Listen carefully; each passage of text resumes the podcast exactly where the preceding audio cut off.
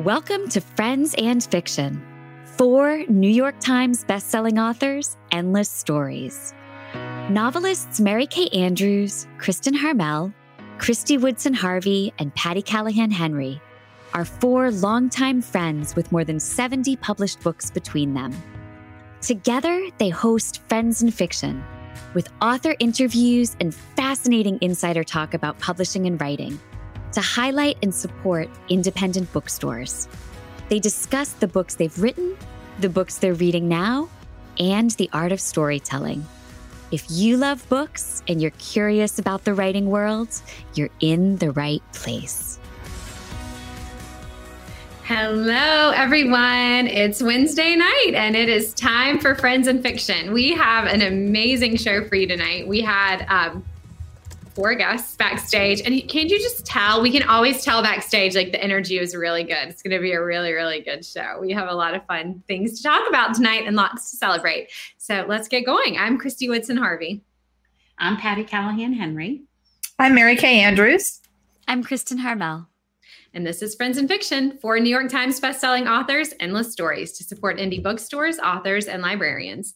Tonight, we will be welcoming our friends Meg Mitchell Moore and Victoria Benton Frank, and Audrey Bellezza and Emily Harding will be joining us for the after show. And as usual, we are here to bring you incredible authors, hot reads, and fascinating interviews, all while supporting independent booksellers and authors. One way you can help us support indies is to buy from them i.e., pay for a book and buy a book from them when and where you can, or to visit our own Friends and Fiction Bookshop.org page where you'll find Meg's books, Victoria's books, and, and Emily's books, and books by the four of us and all of our guests at a discount.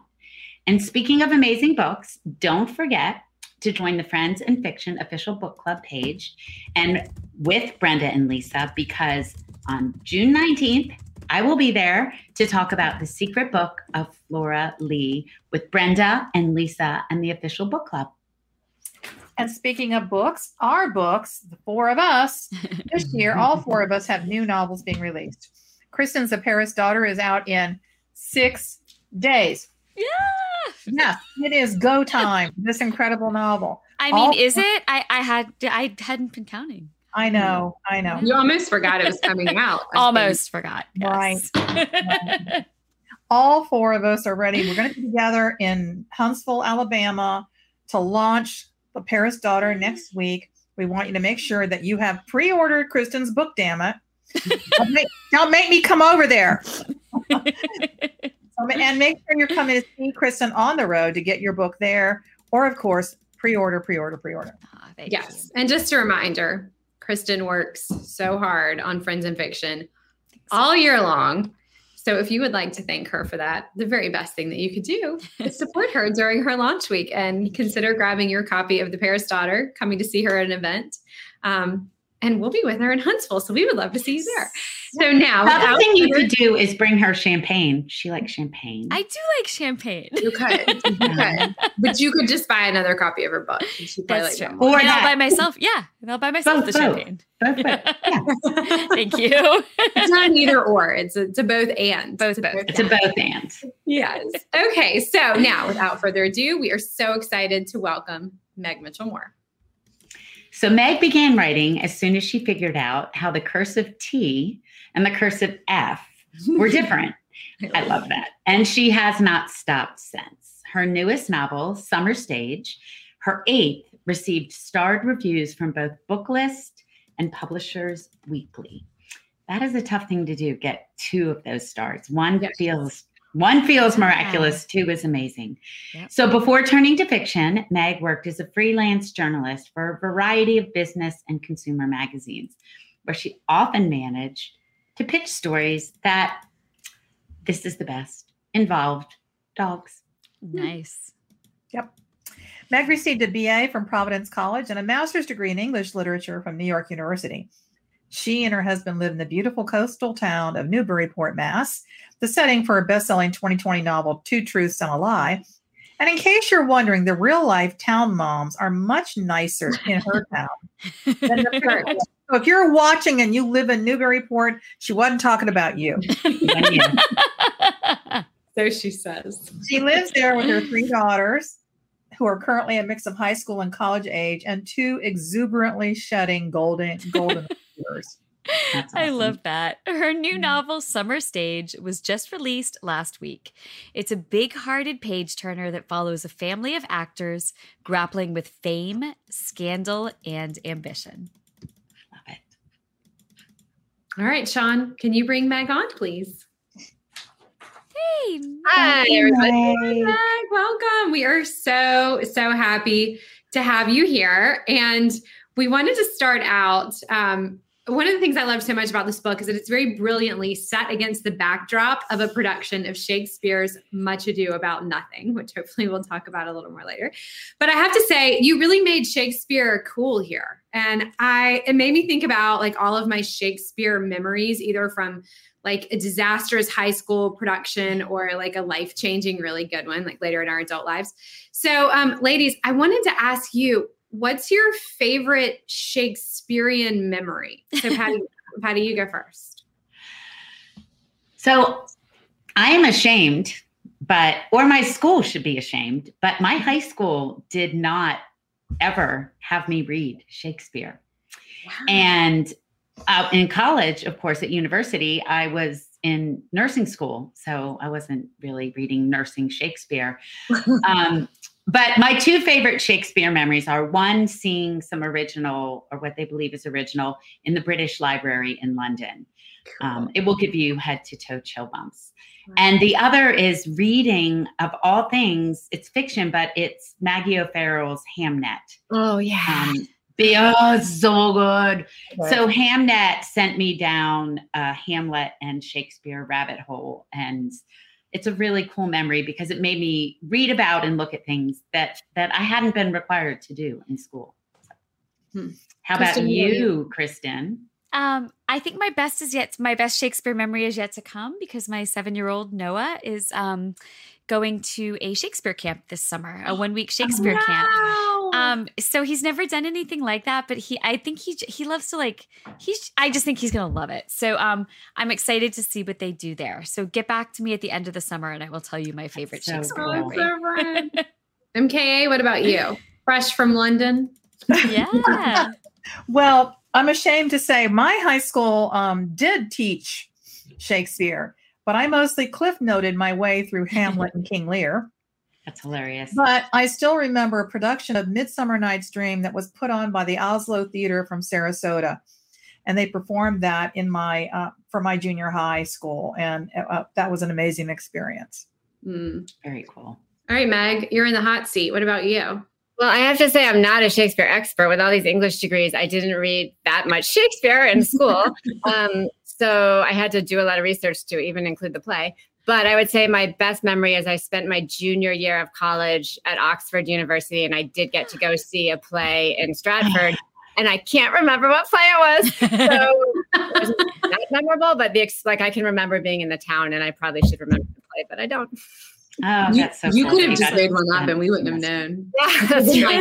It's life changing Romeo and Juliet. Probably though, if it was Romeo and Juliet, you probably would have remembered. Yeah, like that's yeah. like the, the one that we like kind of remember. Right. But I agree with Patty about Hamnet. Oh, that book was amazing. I'm so glad she brought that up. Love it.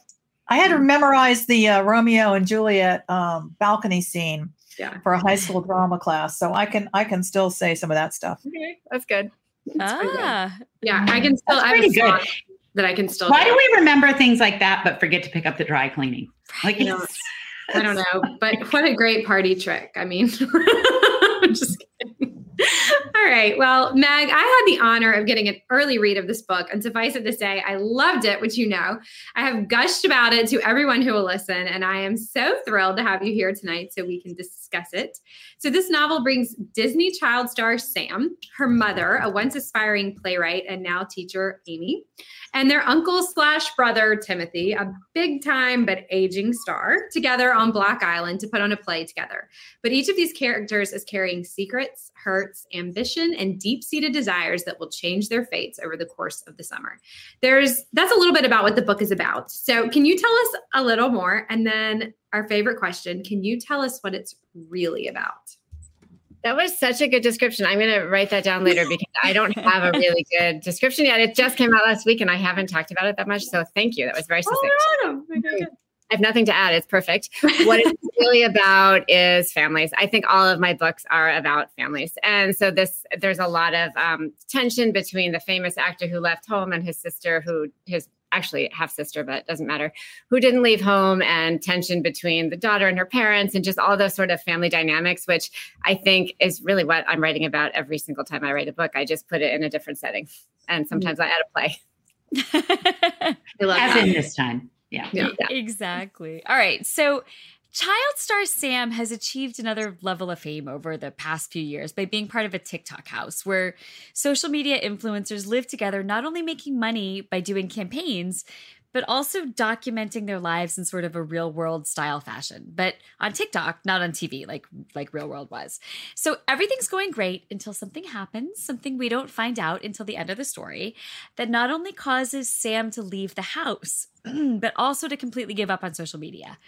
So, a lot of this novel feels like a commentary on fame in all of its forms. Were you trying to share a message through Sam's character? Is that kind of sort of what you were trying to do? I don't know if I had a message, but it's definitely something I wanted to explore. And I think this, I have three teenage daughters. And so as I watched them grow up with so, surrounded by social media, it's been so interesting to see what they think of as fame. You know, they'll say this yes. person's really famous, and we'll be like, we don't know who that is. That's not famous. But they'll hear the name of an actor who's a you know established actor, and they won't know who that is. So that's always kind of fascinated me. The world yes. that that kids are growing up in today and what they take seriously as fame and not fame. And so I did really want to explore that. And that's why I have the two. I have a 62 year old and a 19 year old, and they are both famous in their own way, but they have such different experiences with it and how they not only how the world views them but how they view each other's celebrity i, I really wanted to explore that too well, that's that's awesome. I, I also have to ask you: Are TikTok houses a real thing? I mean, I'm not they cool are. enough to know. They yeah, really are. Yeah. Like there are these they real are. world style. Yeah, I thought you made I, I read a few. There's a bunch of articles out there, uh, uh, you know, that sort of describe what they're like. There aren't, as yeah. far as I know, any in New York City. So I did I didn't create one in New York City. They're typically in LA, but they do exist. I've seen, you know, videos and read descriptions of them. And it's these, you know, young, beautiful people who are brought together, told that they're going to be superstars. And sometimes they are, but usually they're not. And um, maybe they make money and maybe they don't. And there's usually some sort of adult type person controlling things and um, and I have a character like that in my book and it's a fascinating thing because from the outside of course to my kids it looks amazing. They're like oh why wouldn't you want to live there? But yes. that there's a darker side to it of course like there is to anything that's that's too easy. It probably is too easy for a reason. I that just can't believe that that's real. I mean, I, I, I sort of figured that it was like just in reading yeah. the book because you described it so uh, either or as like a really good figment of your imagination that could easily exist but i just can't believe that's a real thing. Yeah i know. it's it's really strange but it it, uh, it does exist. Crazy. Wow. It makes me feel like i would have so much anxiety. Like why they think that is fun and cool is mm-hmm. my nightmare is somebody watching me all the time right right, like, right? exactly stop no, I know. I think about those reality shows and like people following me around with the camera yeah. all the time. And I'm like, I I can't imagine. You would just no be terrible.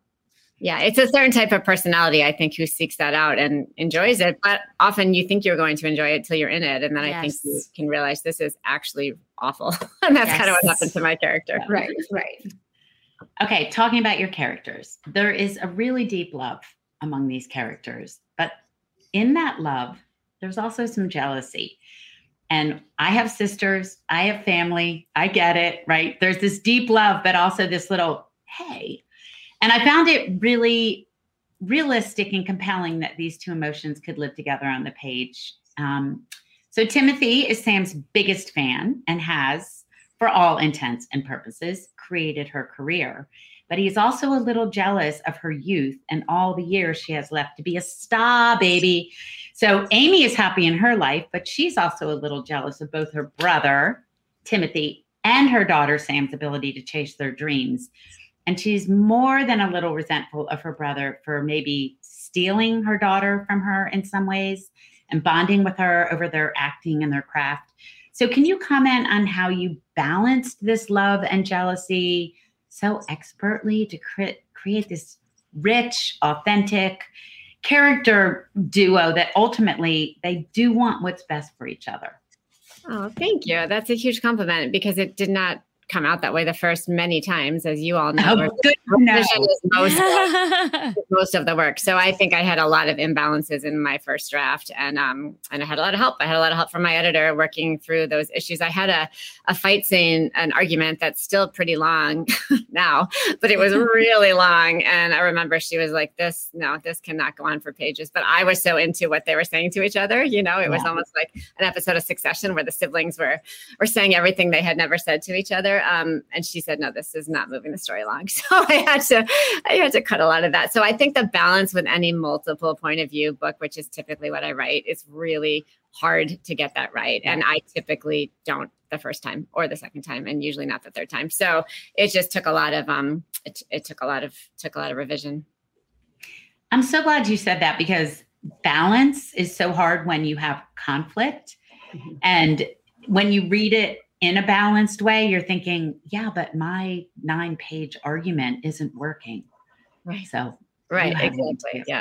And sometimes you need, usually you need someone else to tell you this is too much because you're so in love with this really smart line you came up with. You don't want to. yeah. Yes. Oh my gosh. Killing your darlings is the worst. Yeah, exactly. Yeah. And so you pretend they're not your darling. I don't love it that much. Right. I mean, it's not a true darling. I don't have to really cut it yeah. just a little bit of a darling. Yeah. Cut. Meg, you write teenagers so incredibly compellingly. You did it with Alexa in Two Truths and a Lie, and now Sam just leaps off the page what helps you get into the mind? And I think I I think we know the answer to this. What helps you get into the mind of Gen X? Do you just like hide outside your daughter's bedrooms? Do you like stalk them to the mall? How, what do you do? I, I just I am surrounded by teenage girls all the time. So um yeah, I'm always listening. I mean, I don't put specifically their situations in books, but I always have kind of an ear out for what they're talking about or even what terms they use and um, mm-hmm. their dialogue. Um, I do a lot of, well, they can, two, two out of three can drive themselves now, but I used to, you know, in the car is a great way to listen in. So I would drive people around and be listening. Even now, I'll sort of, sometimes I'll do something near where they're hanging out, if not if I'm not invited to be with them. and um, and yeah, I, I, mean, I, it's it's. I just feel like that. That's what I'm surrounded by, and I find it so interesting. I was just talking about this on a, a, podcast interview I was doing this morning. I when I when my kids were young, especially girls, I thought, oh, teenage girls are going to be so scary. I'm not ready for this. I don't know what it's going to be like. Are they going to be mean to me? And um, and the answer is usually no, they're not very mean to me. They're wonderful. And they're so much more interesting. I remember thinking teenagers would be scary, but they're mm-hmm. actually so interesting. And so I I just have learned so much about it's it's brought me back to what it's like to be young, just watching other people go through that. And do they ever go, Mom, stop? Do they ever well, say you cannot use this? They they don't well, they haven't really read enough of my book. So if they read them, they might register complaints. Sometimes I'll say that was a really good line. Can I use that? And they'll say, yeah. Um, but their friends would say, oh, absolutely. So that's the thing. You got to go through the friends sometimes, not go directly through the daughters. then you'll have better luck. I always like when people would say, don't use this in a book. And I want to say, I hate to tell you this, but you're not really that interesting. Right. yeah. I can make I want to, what you're saying. Yeah. Yeah. I'm always like, like I'm going to remember this later, but thanks for that credit. It's great. exactly. well, um, obviously, Meg, as we discussed, you have this um, Shakespearean play that plays a huge role in this novel. And at the end, the parallels between the story and the play become really evident, which there were like a couple at the end that I was like, wait, oh my gosh, like that I like saw. And anyway, I was very impressed. So it was very well done. And I just wanted to know how much of that did you plan and how much was happenstance? And so I guess in, in a larger sense, I'm asking, are you a pantser or a plotter or are you somewhere in between? Uh, first of all, thank you for picking up on that because a lot of people haven't. So um, I well, really worked with parallels, and I was, I was very impressed. That was very you well. said done. that right away when you read it, and I was so grateful that you had you had picked up on that. So thank you.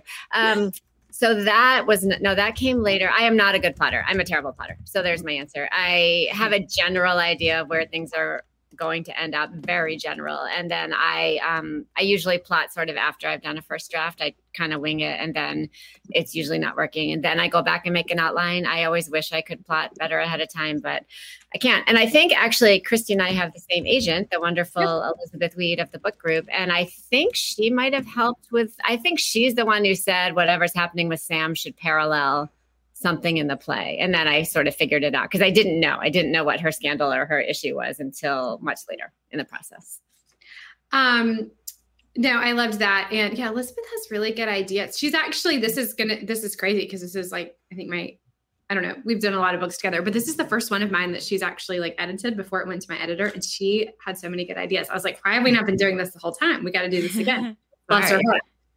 Um, Francine Katzen wants to know what you're reading now. Oh, I just finished a book. Um, so I just finished reading Pineapple Street by Jenny Jackson, and I loved it. And so the next thing I think I will read, I just got romantic comedy by Curtis Sittenfeld. So I oh, think oh, you'll love it. Up next, yeah, I hear really good things. So that's probably up next for me. And on audio, I, I'm always reading something and listening not at the same time. But um, mm-hmm. I am listening to The Great Believers by Rebecca Makkai, which I had somehow missed all these years ago when it came out. But I fell in love recently with her newest book, I Have Some Questions for You, which brought me back to The Great Believers. So I'm listening to that at the same time. That's Meg, great. I just downloaded that. And I downloaded it because our Meg Walker said, Oh, okay. to read this. Wait, which one? The Great Believers, or I have the Great questions? Believers, and oh, so I just downloaded it on my okay. audiobook. So, it's it's yeah. such a feat. Oh my gosh, we have to talk when you're done. It's just okay. It, it's just amazing. It will blow you away. Oh, that's amazing. Well, I'm, I'm gonna have to read it too. All right. Well, Meg, we wish we could keep you here all night, but um, we will let you go out into the world and do the rest of your night. But you have been such an incredible guest. And before we do let you go, can you tell everyone where they can find you online and keep up with any events you might have or anything like that? Yes. Uh, first of all, I just want to say thank you so much for having me and for doing everything you do. I don't, I don't even know how you get all of this done in a day. I thought I did a lot in a day, but you all do like 10 times more. And congratulations on all your books coming out. I can't wait to read them all. Um, you can find me mostly on Instagram. I'm, a, I'm on Facebook, but I'm not that good with it. So I don't always keep up. But I am on Facebook I'm on my author page, Meg Mitchell Moore, and Instagram, Meg Mitchell Moore. And those are my two main social media places. But I, I re- try to respond to everything. So write to me. I'll, I'll answer. All right. Awesome. I love that. So Thank you, Meg. We loved having you. And I loved the book. Oh, thank Congratulations you. on your book. It's thank you so much. It's amazing. Good night. Thanks, All right, everyone. Well, don't move because we have three more great guests coming up for you. Um, and now we are excited to get to Victoria Benton Frank and her debut novel, My Magnolia Summer. But first, we have a few quick messages. So, I think you know because we post a lot, but we've been live on the road. You've seen right, and you felt like, oh my gosh, I missed out on the best party ever. Mm-hmm. So we don't just live in these four squares on your screen. And with all four of us having new releases, we have some simply amazing events coming up. So if you missed a couple already, there are way more. You can catch us live in Huntsville, Alabama in six days for Kristen's launch of The Paris Daughter. And then in Tampa, Florida on July 20th at Oxford Exchange to launch Christy's The Summer of Songbirds. Cannot wait. And then in Beaufort, North Carolina, not Beaufort, South Carolina, Beaufort, North Carolina, on August 1st for a breast cancer fundraiser. And last, but obviously, definitely, perfectly not least, in Darien, Connecticut on October 4th to launch Mary Kay Andrews' Bright Lights Big Christmas. So I'm sure we'll probably add some. So make sure you're signed up for our Friends in Fiction newsletter and for our individual newsletters so that you are always the first in the know.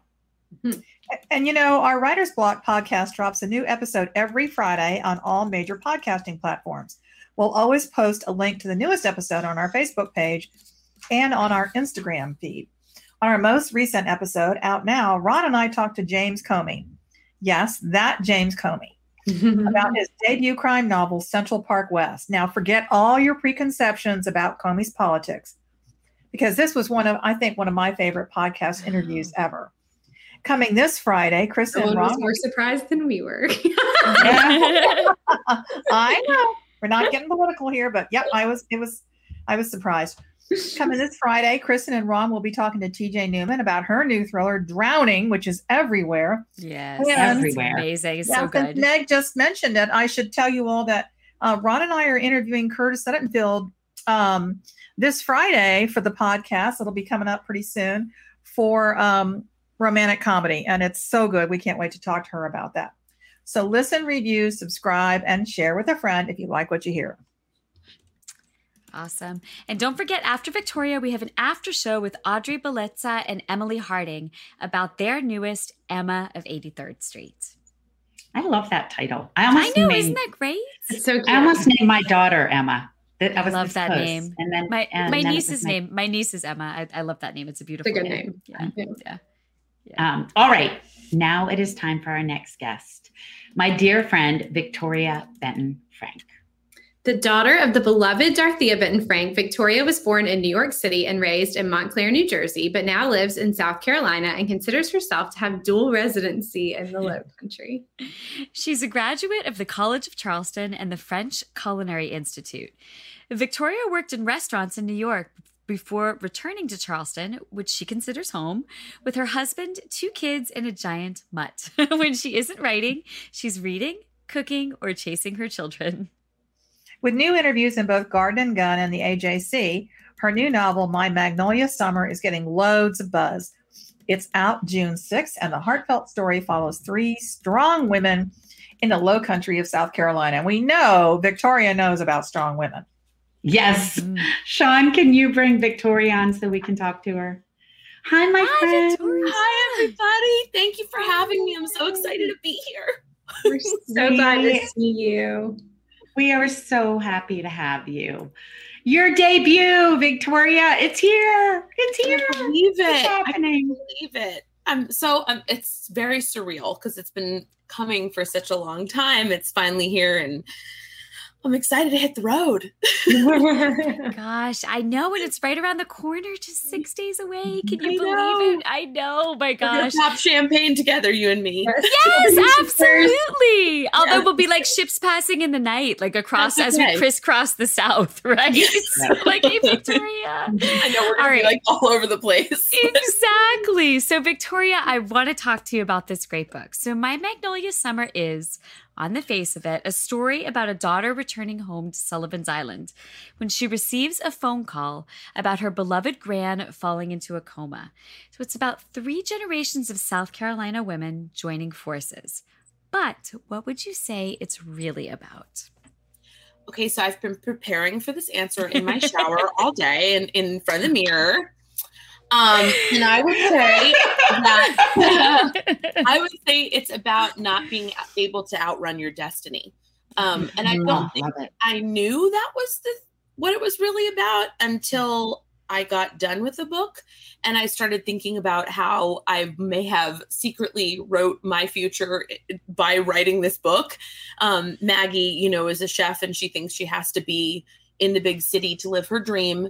Um, and she she's always thought that's what she was going to do. And then it turns out that it's right in her backyard. My mother told me i was always going to be a, a writer um, and i never believed her. And then here i am you know doing i can't outrun my destiny. So i think that's the same thing with maggie. I think these women um, in the book for generations were placing the stones to build the home that she was going to live in which was the restaurant and i think my mother was kind of doing the same thing with me because i had a crazy mm-hmm. childhood you know i got to write fiction now like i couldn't not write fiction with that woman at the helm That's awesome. Absolutely. Oh, my friend. So before we dive any deeper into the book, we must, of course, talk about your mom, a dear friend who I miss so much. So I know you started this book with her and she read some pages, and this was something you were doing together. In the Garden and Gun interview, you said, I started the book seven years ago. Then I got married. Then I got pregnant. And then I got pregnant again. Mhm. And then I lost my mother. Then I had two children in a pandemic. So it was a lot of start and stop. I went from being a girl to a full adult through the course of writing the book. So, talk to us about the very beginnings, the origin of the story and this book, and what made you sit down and say, I'm going to do this, even though you didn't know it would take seven years. what made you say, I'm writing this book? Um, I think a few things. I think there's a couple of things that kind of brought me to that point. I think my mother saying in my ear since the dawn of time, it's really nice you're cooking in kitchens, but you know what you should be doing. Or it's really nice you're working as a stylist at Anthropologie, but you know how you could make some more money. Or, you know, this is really fun. So it was like a bug in my ear. Um, and then uh, when I started the book, we actually didn't do it together. We did Teddy Spaghetti together, but this book was totally mm. my own thing. And she was so, so afraid and careful to make sure that she was pres- would preserve with any input my own voice, my own story, my own rhythm, all that kind of stuff. And I was like, Mom, I, I think I'm gonna I think I'm gonna do this. I think I'm gonna try. And she's like, Why not? Try, you know, what what's the worst that could happen? Give it a shot. And so I you just it. channeled her. That was really weird. I did well, 2.0, you know. Like, Yeah. get potatoes, Patty. This is what you got. I'm like, yeah, this is, this is I who I am. Um, no, my mom and I are Siamese twins for sure. Um, but anyway, I wrote about 25, 50 pages kind of in secret. And then she was like, when are you going to sh- show me those pages? And I was like, uh, never. like, you know what I mean? I'm just doing it for fun. Um, and she's like, let me see. And I went to the bathroom and I had my laptop open and she snuck into it and I uh-huh. came back into the living room and she had it open and she was just sobbing. And I oh, was like, Mom, oh my God, is it really? And I immediately was like, It sucks, doesn't it? like, I know I shouldn't have done that's why I didn't. it." She's like, she was like ugly crying, like heaving. And she's like, Thank God it doesn't suck. she's like, I would have been so embarrassed. I was like, Me too. And we hugged. And then she's like, Quit your job, you know, stay home, like, do this. And so I did. And then it was a lot of start and stop, but she gave me a lot of really good writing advice about how to shape a story. Um, but she would never like if I was like, "Hey, can you look at these pages? Can you take a look?" She's like, "Sure," but it would be like, "You need a comma here. You need a period here. You know, this is not a this is a run-on sentence or whatever. If you said, you know, absolutely three times in this paragraph, you need to stop doing that." But she would never say, "Write this, change this," to maybe she should say from this perspective, blah blah blah. That was like, she was adamant at not doing that. So Did you finish it before she No. left us? No, you were No. still working on it. her dying words to me were finish your book. Wow. And as if you're not going to do that. Like mom on her deathbed told On me to her finish, but forget Those it. were Those her it. dying, her dying words. She also told me not to wait 68 years to tell someone to if you needed to. and, and if you knew my mom, you know that that's like exactly her advice. And she was really she we were like that though. I mean, we were sisters and best friends and co-workers and mother and daughter. We were everything. We we're soulmates. So, you know, I could hear I could feel her pulling away from me when we got the diagnosis. I knew I felt the unraveling of that cord that connects us and mm-hmm. I knew that on some level like it was over and she never made eye contact with me from the moment she got diagnosed to when she passed because I she couldn't. It was intense, but I, t- I promised her I was pregnant with my daughter when she when she went. I was in the ICU. Actually felt her kick for the first time there. Not to get like oh wow. yeah, it was intense. It was really intense. And um I leaned over to her and I grabbed her hand. I said, Mama, I'm going to name this baby Dorothea. And she goes, That's nice. Put on the Beach Boys. so I was like, Okay. and we partied in the ICU. You know, she couldn't move. She was actually strapped down because, of course, my mother was violent with anyone trying to like hold her down. And so she would she would do this, and then I'd turn on the Beach Boys, and she'd go, we'd boogie and talk about how the book was going to happen and how I was going to finish it. I promised her, and she's like, "You better, you better, you better." And then, you know, Here it is. here it is. Here it is. Yeah, Wow. Brava, girl. Brava. thank you, thank you. Well, it's kind of it's sort of hard to segue from that to where I know. I'm Oh, I know. So I'm know. just gonna dive right in and pretend like it's a normal segue. yeah, want some more wine in the coffee cup. Wine in the coffee cup, baby. Wine From in the my- coffee cup. From my independent bookseller, Parnassus Books, right here.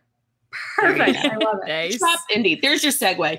There, good segue. There Okay, it is. so the food in this book I mean, oh my gosh, we go from New York City to Sullivan's Island. We see the Southern food sensibility, and you talk about turning recipes Southern. And I know you went to cooking school, as we mm-hmm. mentioned, and you worked at your in law's restaurant, and now your husband owns a restaurant. And I assume they all show up in my Magnolia Summer. So no. So No, husband does not own a restaurant. Husband works for an amazing restaurant that is independent of us. Thank God we to play with Hmm. other people's money and not ours, you know? Okay, that's good. Um, That's good. So yeah, uh, but his parents own a restaurant right up the road, and this is a public, you know, viewing, so I can't really talk too deeply about it. But if you want to get drunk later, you know, I'll tell you all the stories if you want. um, yeah, uh, they're not in the book. I think there is a dish though, uh, the Genovese, which is in I, I think the third or fourth chapter, and she talks about a cycle of life um, recipe. That is my mother in law's recipe. Now she's super Italian, so I could never give that recipe away. So I did Right. heartbreak soup instead, which was my mother's and my favorite recipe growing up. Because the first time I got my heart broken, I refused to eat because I was very dramatic in 16. Um, and I wasn't eating a thing. And my mom was like, okay, Piggy, I know, I know what to get you to eat. And she made me the soup, which is just a Italian, it's like an Italian breath, uh, like a Tuscan bread soup with sausage and kale, but she hated kale, so she admitted it. And she made a big old pot of it. It smelled so good. And I came out of my room. I was like, well, maybe just a cup.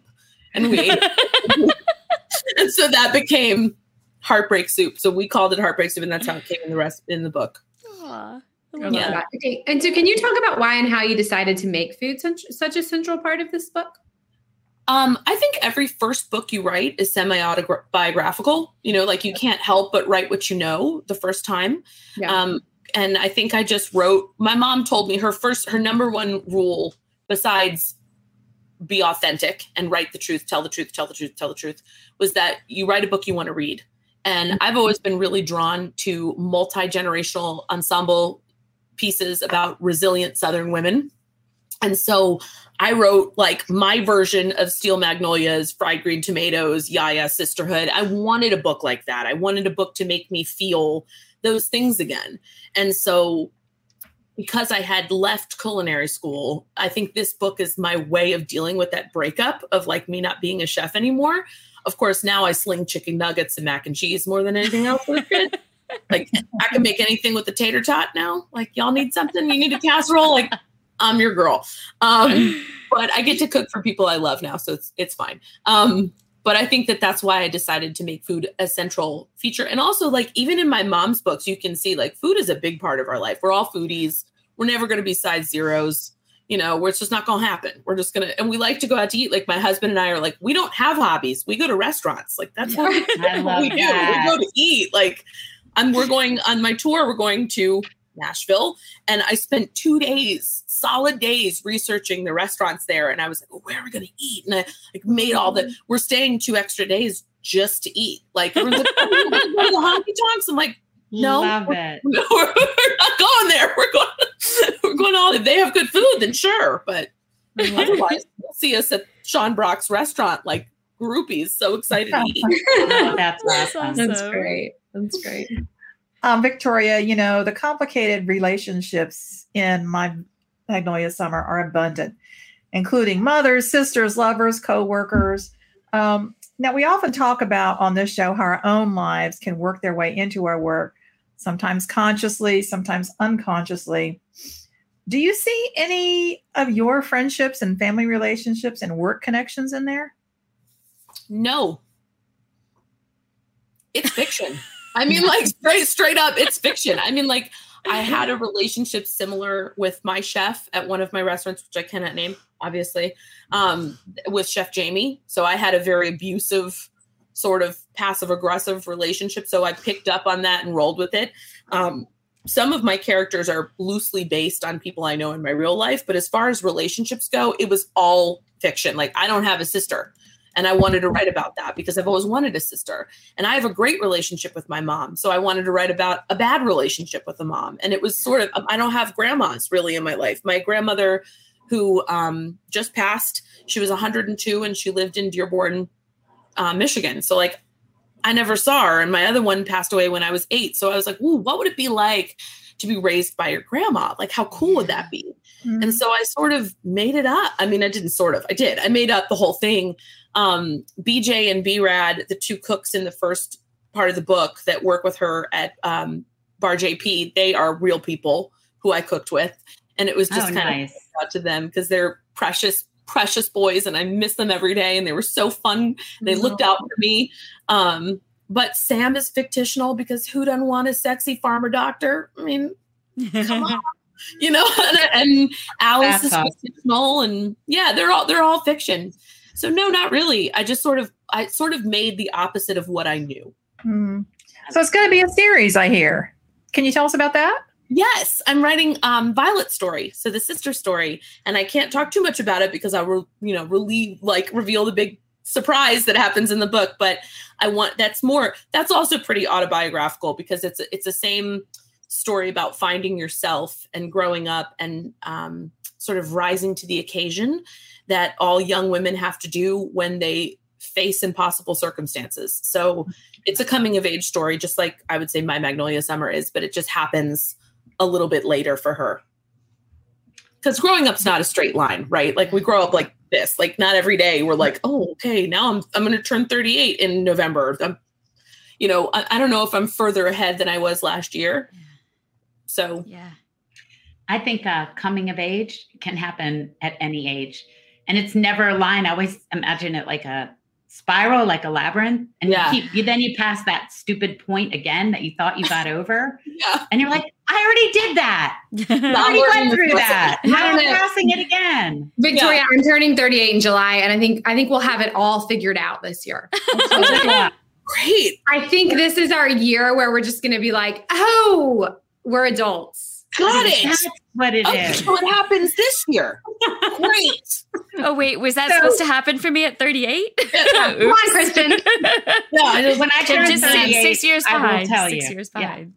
when I get to my 38th birthday, I'll, Yeah, I'll let right. you know. Sorry, That's what I meant to say. for you. Same, same. I went Yep. to the driver's license bureau today because I had to renew my driver's license and I needed like nine things the social security card, the birth Right. certificate, the passport, the Yeah. Proof of whatever. And I was like, I'm so adulting. Like I have all the things.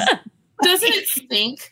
I hate that. Like uh, paying Yeah. taxes. I don't know. Like I have, I have all proper documentation. Um, all right. I want to talk a, a little bit before before we go about the children's book you wrote with your mom, Teddy Spaghetti. Yeah. Talk to us about that. Um, that came together in 10 days, which is insane. Um, I was nursing my son and I called him Teddy Spaghetti because I married this gorgeous Italian man. Um, and he was my baby, so Teddy Spaghetti. And I was losing my mind because my son was insatiable and I nursed around the clock for 27 months. Um, my daughter, by the way, three and a half, she was like, no, done. my son was would still be nursing. He's about to turn six. If I could let him. That's why I didn't get rid of my nursing bras because like I might need them. You know, you never know. Just kidding. Just kidding. um, but so I was sitting there losing my mind. Like, what am I gonna do? Like, I'm just nursing this child all the time, and I never got off the couch. And it was like as soon as I put him down for a nap or a sleep, he'd wake up and want to eat again. And I was like, Mom. I cannot live like this. She's like, Well, Teddy Spaghetti's a cute name. It sounds like a children's book. I was like, It sounds like a children's book. She's like, Let's write a children's book. And I was like, Okay. And we never thought anything would happen with it, but it did. And Harper was excited about it and bought it. And it was cute. Of course, it came out after she passed away in 2020 in like the middle of the breakthrough of the pandemic. So, mm-hmm. you know, unfortunately, I never got to do like a tour or anything, but who knows? It will be with me on tour this time. And it exists in the world. It Oh, exists in the world. That's what matters. And it's precious. And Teddy it is. it's I love it. It is. Um, And- wait, real quick. Oh, sorry. Go ahead. Oh no, he, he Teddy thinks he's famous, is what I said. And and um he thinks he said to me the other day, he goes, You need to write another children's book. I said, About you? He goes, No, about Thea. You have to write Thea Thea Quesadilla. And I was like, Oh, oh You you do. You He's should. right. He's right. Yeah. Yeah, but I don't When you turn 38, you'll realize he's right. waiting for the truth of that. That's when all epiphanies come. All Wait. epiphanies. Can't wait. oh my God. Okay, real quick. Robin Herndon is asking what your favorite restaurant is on Sullivan's Island. Ooh, loaded question. I like High Thyme. Okay. That's my favorite restaurant. I know everyone's probably expecting me to say OD or Dunleavy's or Poe's or all those, but honestly, I love High Thyme. I love Emily who owns it. She's there behind the bar. She is so wonderful. It's not anything fussy. It's predictable, good food. Like you go there, you're like, I want a risotto. The risotto I tasted like this last month. It tastes like that when you sit down, and it's That's not fussy. You know, it's just a, it's cute. It's got a little porch on it. Just good food. All right, road trip, ladies. High Yeah, time, exactly, Sullivan's I'm in. Yeah. All right, Victoria. We hate to let you go. Oh, I want to stay all night with you guys. It's so fun Um, to see oh, you. Fun. I love you guys. I'm so blessed to be on this with you guys. And you are so amazing, impressive women. And to be in your company is really an honor. Thank you for having me. The honors We're all so are. happy you It came on. is. I mean, Patty knows you that I've been girling her since I was like 13, but Oh. literally, I love, she is, when I met Patty, sorry, we have to tangent. When I met Patty, she came in. My mom was like, This is my friend. She's an author. And I was like, Okay. And I was like, not impressed with anything, right? Because I was like, What was I, She was 14? 13. 13. Yeah, I was 13 or total pain 14. in the ass. In walks Patty, and she has an iPad. And I was like, Mom, she has an iPad. And it just came out. And then she had, I think she had Chloe or Celine shoes on, like these really cool. And I looked at my mom and I go, Mom, Patty's cool. And she was like, Yeah. And I was like, and then Patty at some point convinced my mom that I needed an iPad. So then she was definitely in. Oh yeah. And then my mom goes, "Yeah, I'm so glad she's my friend." And I was like, "No, no, no, Patty's my my friend." and like years later, I read her work and fell in love with her as a writer. But it, didn't even matter that she was a writer. She was just like the coolest, most beautiful, put together, funny, stylish, mm. and I just wanted to be just like her. Oh my you were able to I you overcome the stigma of being an author. Good for Yeah, I did. I Mhm. snowed you with an iPad, my friend. I snowed you with an iPad. Bought my love, and it worked. Worked. Snowed you, baby. All right. You are going so many places. Real quick, tell everybody where they can find you online so they can Um, see you on the road. on Instagram is the best place to get me because Facebook for some reason threw me off. Um, so I'm available at Victoria Benton Frank on Instagram. I, I know I'm in like Facebook jail. I'm not really sure what happened. I'm sure I dropped an F bomb or something. Um, but Oh, soon, uh, Victoria Peluso is my personal account. You can find me on my mom's Dorothea Benton Frank at, on Facebook, and if not on Instagram, Victoria Benton Frank. Love All it. right, my friend. Be safe on the road and Thank you. I will. congratulations. I will. All right. Thank you. Care. Thank you. All right, everyone. You can find all of our back episodes on YouTube. We'll be back next week to celebrate the launch of Kristen's The Paris Daughter. And we are so excited. Have we mentioned? Have you pre ordered? Not sure if we mentioned that yet. We have such a fun episode in store for you. Um, we'll see you next week, but don't log off yet. Stick around with us for our after show to meet Audrey Bellezza and Emily Harding. What a night, you guys. Oh my goodness, it just Oh keeps my gosh. going. Such good energy. Know, Such good good. energy. just keeps getting better. So let's move on to our next guests. All right. So Audrey is a two-time Emmy-nominated TV producer. You know, kind of all our backgrounds, who has spent Yeah, over similar. 20 years writing, developing, and executive producing nonfiction television shows for a number of networks and streaming platforms. She lives in New Jersey with her husband and two children. Meg said, I mean, who isn't? Who isn't? Who isn't? Emmy, Grammy, Tony, just yeah. Whatever. Yeah. Yeah. Uh, Emily Harding is a writer and TV producer whose work has appeared on numerous networks and websites. When not hunched over her computer working on her bad posture, she can be found losing another game of Monopoly to her husband and two children. I That love was that. Mhm. so together, Audrey and Emily authored Emma of 83rd Street, a witty and romantic debut novel which introduces Jane Austen's Emma to the misadventures of Manhattan's modern dating scene. So the novel was just released on May 23rd. All right, Sean, can you bring Audrey and Emily on? Hi, Hi, ladies. Hello. Hello. Thank you for So having good to us. see you guys. Oh, oh my gosh, thank for you. Thank you for waiting patiently Oh, was- backstage. We're so glad to have you It was here. entertaining. I want you guys to keep going. yeah, I'm enjoying it. I was, I was in it. Wait, before we get started, I have to say how much I love your cover. Uh, oh, Yeah. Isn't it did too. amazing? Oh my Yes. gosh. So I feel like. I'm always Sarah Horgan is our was our illustrator and she did such an amazing, Amazing job. job. And it's so nerve wracking when you're waiting to get the cover and you're just kind of hoping and it came and I think Audrey and I called each other and we were just like "Yee!" there was just like a, a high pitched It's squeal. yeah, we love it. And I So mean, if. I you just grab that book, it's it's just a great Oh, we hope so. It's a really, really great cover. Well, and so for those of us out there who would not know this, Audrey and Emily are Pub House sisters with Kristen and with me. You guys might not even know that. Kristen and I are both at Gallery too. Yeah. oh, oh yeah, yeah. we, we- we heard the term is gallerinas. Yeah, We just gallery. Oh, I like yeah. I that. love Yes. that company. I remember when I had my first book come out with Gallery and I heard that and I was like, that is the cutest thing. I'm so happy that I'm here because We said the same thing. yeah. Awesome. Um, and so I have to say, when Molly told me about this one, I was so excited. So I actually wrote my master's thesis on Emma. So I love Emma. Oh I have a huge soft spot for that book, and obviously have like read and seen and watched a lot of adaptations of Emma for that project. Um, but so I have to know what inspired you to retell this iconic novel. Wine. alcohol? I wish I know. was I was like, should we say alcohol? now that you right? said that, I feel bad admitting. Um, no. I was like, We were- Yeah, no, we were in the it was the beginning of the pandemic, and I had just moved from New York down to Dallas, and didn't know anybody. I'm stuck in this house with my kids and my husband and my dog, and Audrey was stuck in New Jersey, and we were both slightly going mad, and just on a text conversation, and she was sending me things she'd written, and I was sending her things that she'd written.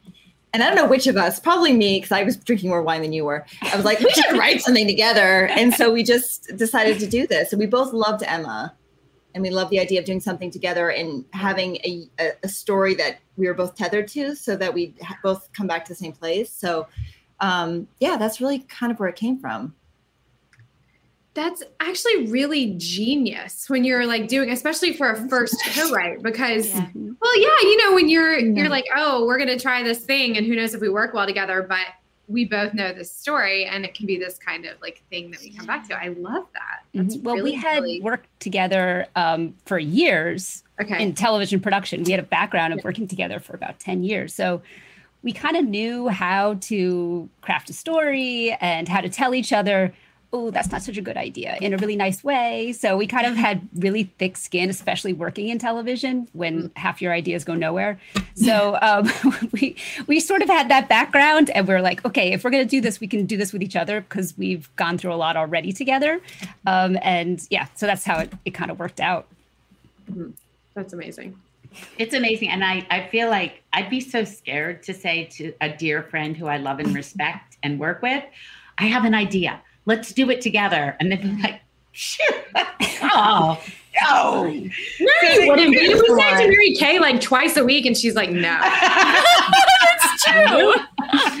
and we're all fine. We rebound. Right. We'll try again Come next week. from it. Yeah.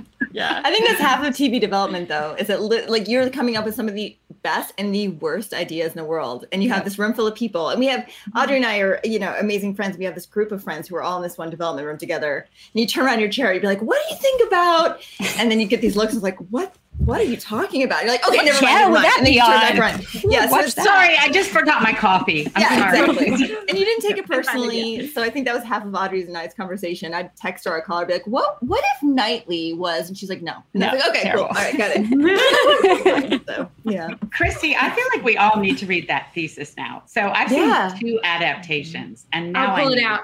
This is a story for another day, but I actually think it's the reason that I got my first book deal at Gallery. But that's a story for another day that I'll tell you guys later. Ah, All right, that's Oh, awesome. All right, okay, Emily and Audrey, your Manhattan modern dating scene. Oh my God, anxiety. Sorry. you have to tell us how you captured it so intricately. And are there any stories in your own lives that maybe perchance to be very British. Perchance inspired the scenes in this novel. I mean, uh, I don't think Patty. I think if we uh, Audrey had so many years of bad dates that if we didn't write a book about it somehow, then it it would have been, been, a crime. Yeah, exactly, waste of your energy. yeah, there. Yeah, there's a couple characters, stories. There, there was ways that we weaved in some of our experiences that happened. But yeah, we dated a lot of the wrong guys until we found the right guy. So um, you know, it's yeah, you couldn't help but they, they, we couldn't help but get them into the book a little bit. But yes, so well, and I just feel like Manhattan, of all places, is a much different dating scene than almost anywhere in the country.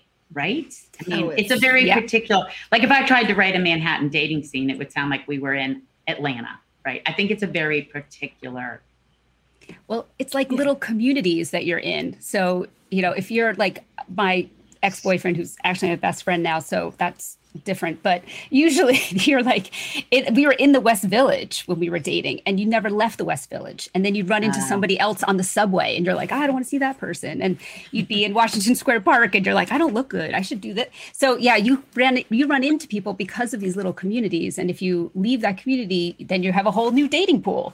So it depends on you know what bars you're going to you know? it's really so, convenient actually. No, it's nice. It's like i'm to leave this area. I'm going to go to the upper east now and see who i've got so yeah. right. But the other thing about New York that's so crazy, and that's why I think Emma works so well there, is it's like these little villages almost that you have that you no one leaves. Yes. But and no one believes this, but like you still run into people. Like yeah. I remember, like you run into like this guy had like you ghosted like two years ago, and all of a sudden you're like, oh my god, is it like what are the yep. chances? Naming people, it happens all the, all time. the time. So that's the one still thing. Happens. Think, oh my gosh.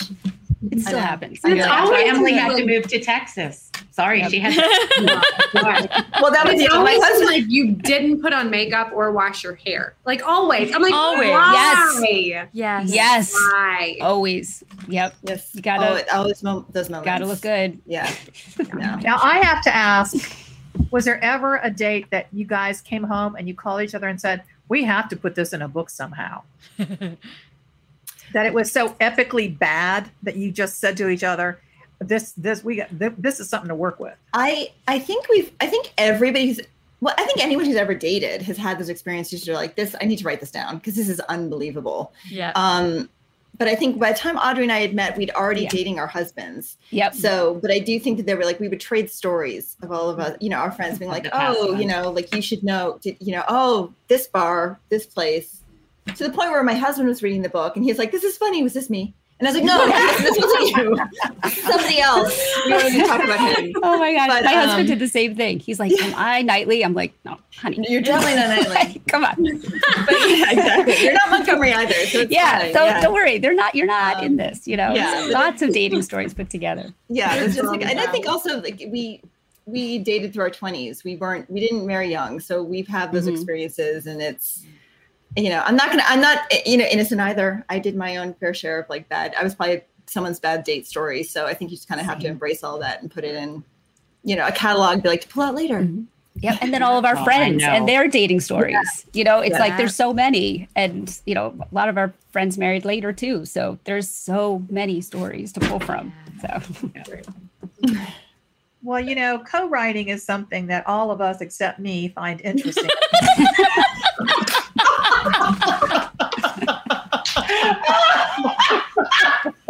And it'll be something benign, like something so easy. And be like, no, good.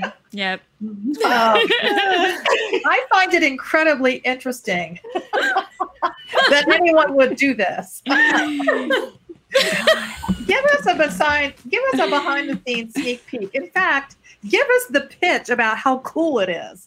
Yeah, it's fun. Maybe you could talk into it. Okay, yeah, it was okay. You had to be in a pandemic and locked in a house with your family, and have the only excuse to go into a room and lock the door is because you have mm-hmm. to work on your ah, project. Yeah, I think that was ultimately what Audrey. I mean, it was we weren't writing a book.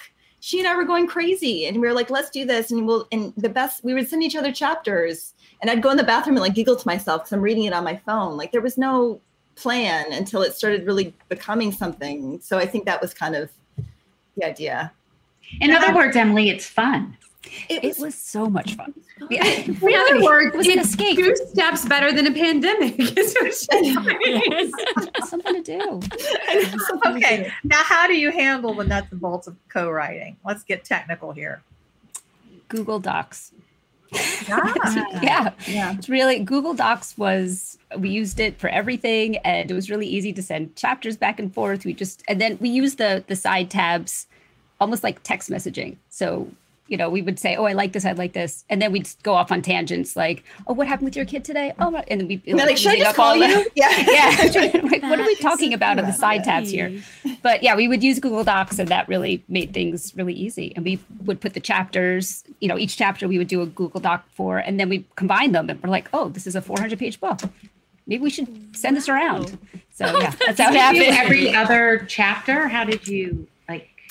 Yeah. beginning we kind of did and then we sort of switched and emily would make notes on my chapters i'd make notes on her chapters and then i mean once our once molly our editor got it once molly gregory got it it completely just changed and you know we all we kept revising and updating and it, you don't even know way. Yeah. yeah She was like, yeah, because I think you have like designed chapters, but then Yeah. ne- neither of us really uh, anticipated the uh, revisions process of like, you know, edit, edit, yeah, it was like version one through 375. But I think it was, yep I don't know you mean. Right. yeah. no idea.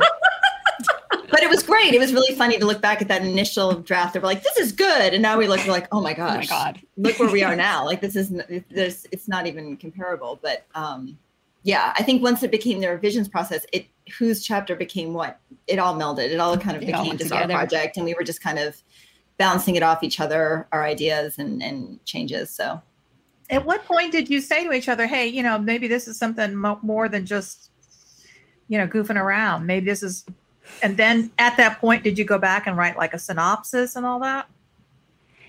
Yeah i Did feel we? like Did you know what we did? I, no, you know what we did? We treated it like a TV show, and we were like, Yeah. okay, we Yeah. this this actually we're like three fourths of the way, and we're like, is this something? And I think we gave it to my mom and a couple people who you know we respected their opinions, and they were like, this is good. And then we were like, okay, for television, we would write a deck, and we would you know I make like this that. presentation. So that's what we did. We did deck. We wrote up a synopsis, a one page, and pictures, and pitched ourselves, and we kind of put a little package together and sent it around the way we would a TV show. yeah. I Good to know. that. Well, that's a great segue into my question because you've talked about how working in television kind of helped you um, weather uh, constructive criticism from each other, right? You talked about how it helped you package it. Were there things that you brought with you from the TV side of your experience that helped you actually write the book, do you think?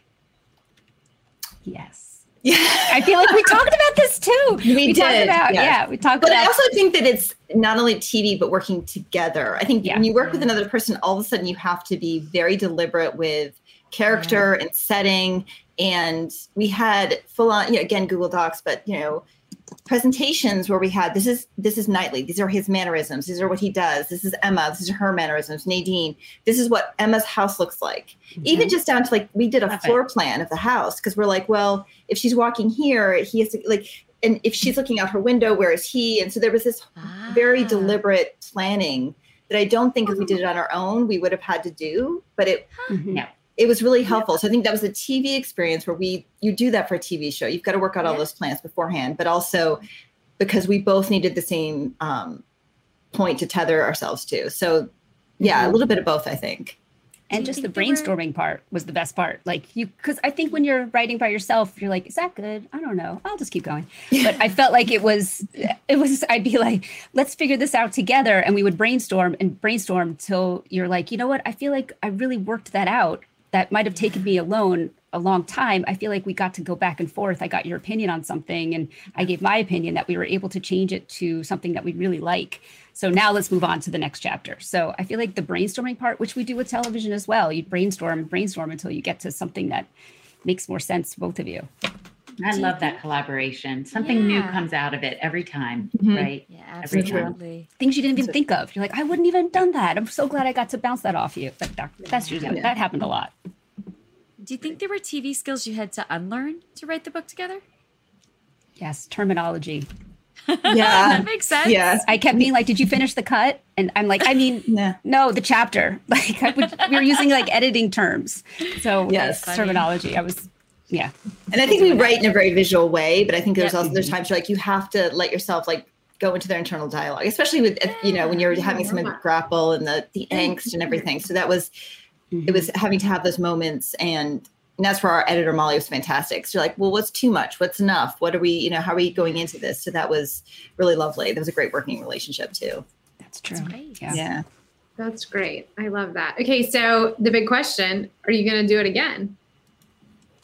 I, I mean, I hope so. if anybody wants us to. Yeah. I mean, it wasn't just a pandemic fluke thing. You're gonna do it. No. No. Well, I think Planners. as we were doing, as we were going, we were like, wouldn't this be fun? Or wouldn't this be fun? So I think we kept coming up with that fun brainstorm ideas. And I think once you realize you work well with somebody, and I think the fact that we're still, I mean, we're still like best friends. It doesn't like it didn't affect that. Like it was Yeah. still, you know, we we know Got that we can do this, and and it doesn't affect the friendship. So I think that we're we'd love to. I think we'll probably whether anyone wants us to or not, we'll just be just Audrey will still be getting chapters from me in her you know email, but uh, no, hopefully, yeah, knock Yeah, on wood, we yes. keep going. That is so great. Well, ladies, can you before we let you go, can you tell our audience where they can find you online? Yes, you can find us on Instagram. We're at audrey.and.emily. That's probably the I best like it. place for both of us. I love that. All right. Well, we are so excited about this brand new book. And everyone, um, just a reminder that you can get Emma at 83rd Street um, wherever you buy books or on our bookshop.org page. Audrey and Emily, thank you so much for being here with us tonight. And everybody, we will see you next week to celebrate the big night, the launch of the launch of another Gallerina's new novel, The Paris Daughters. It's so beautiful. Y'all are gonna love it. Um, don't so pretty. forget, get those pre-orders in. I mean, time is drawing nigh. You gotta get it. I mean, it's almost down to five days. Right. Sorry, you don't it's you like- do not want to hear it on the Facebook page when you're like, everybody has the book and I don't have mine. Well, you didn't pre-order. We can't help you. I don't I Also, don't we don't want to hear. We don't want to hear. Well, I'm waiting to take it on vacation or my mother's birthday. No, no, no, no, no. You get it now. Kristen has never once said, I don't want to write a script tonight. I'm gonna wait for three more weeks. She's never said that one time. So she needs y'all to get I have.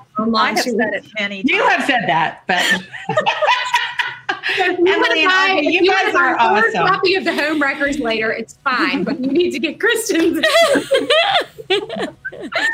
all right, ladies. Good night. This is amazing. Thank you all Thank so you much. so much. Thank you. Thanks, having Emma. you. Thanks, Audrey. good night, you guys. Good night, everybody. Bye.